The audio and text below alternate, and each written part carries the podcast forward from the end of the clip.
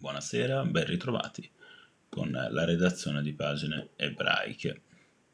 Conoscere e comprendere in maniera profonda l'antisemitismo 2.0 per capire come agire in modo efficace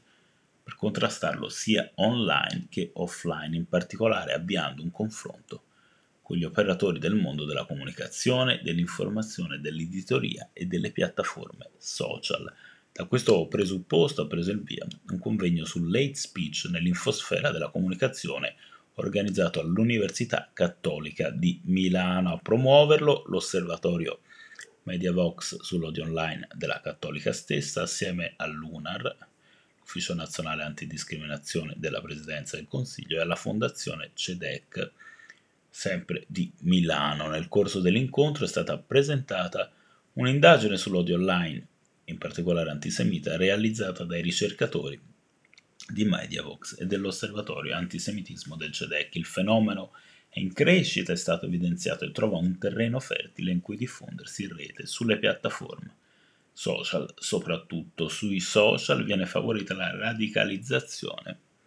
e la polarizzazione, sempre più l'antisemitismo in forma di opinione, di negazione o di derisione viene legittimato, ha spiegato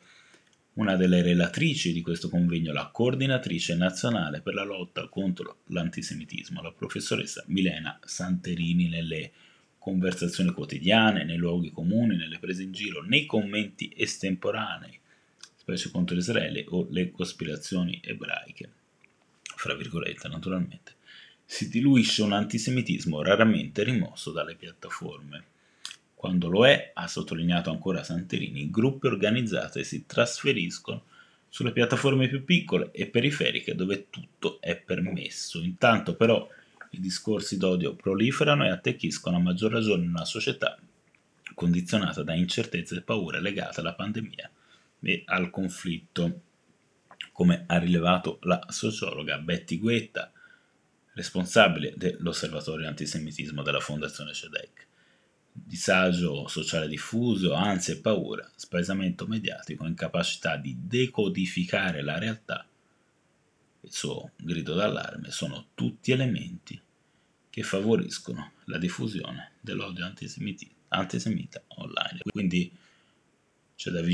vigilare, c'è soprattutto da agire.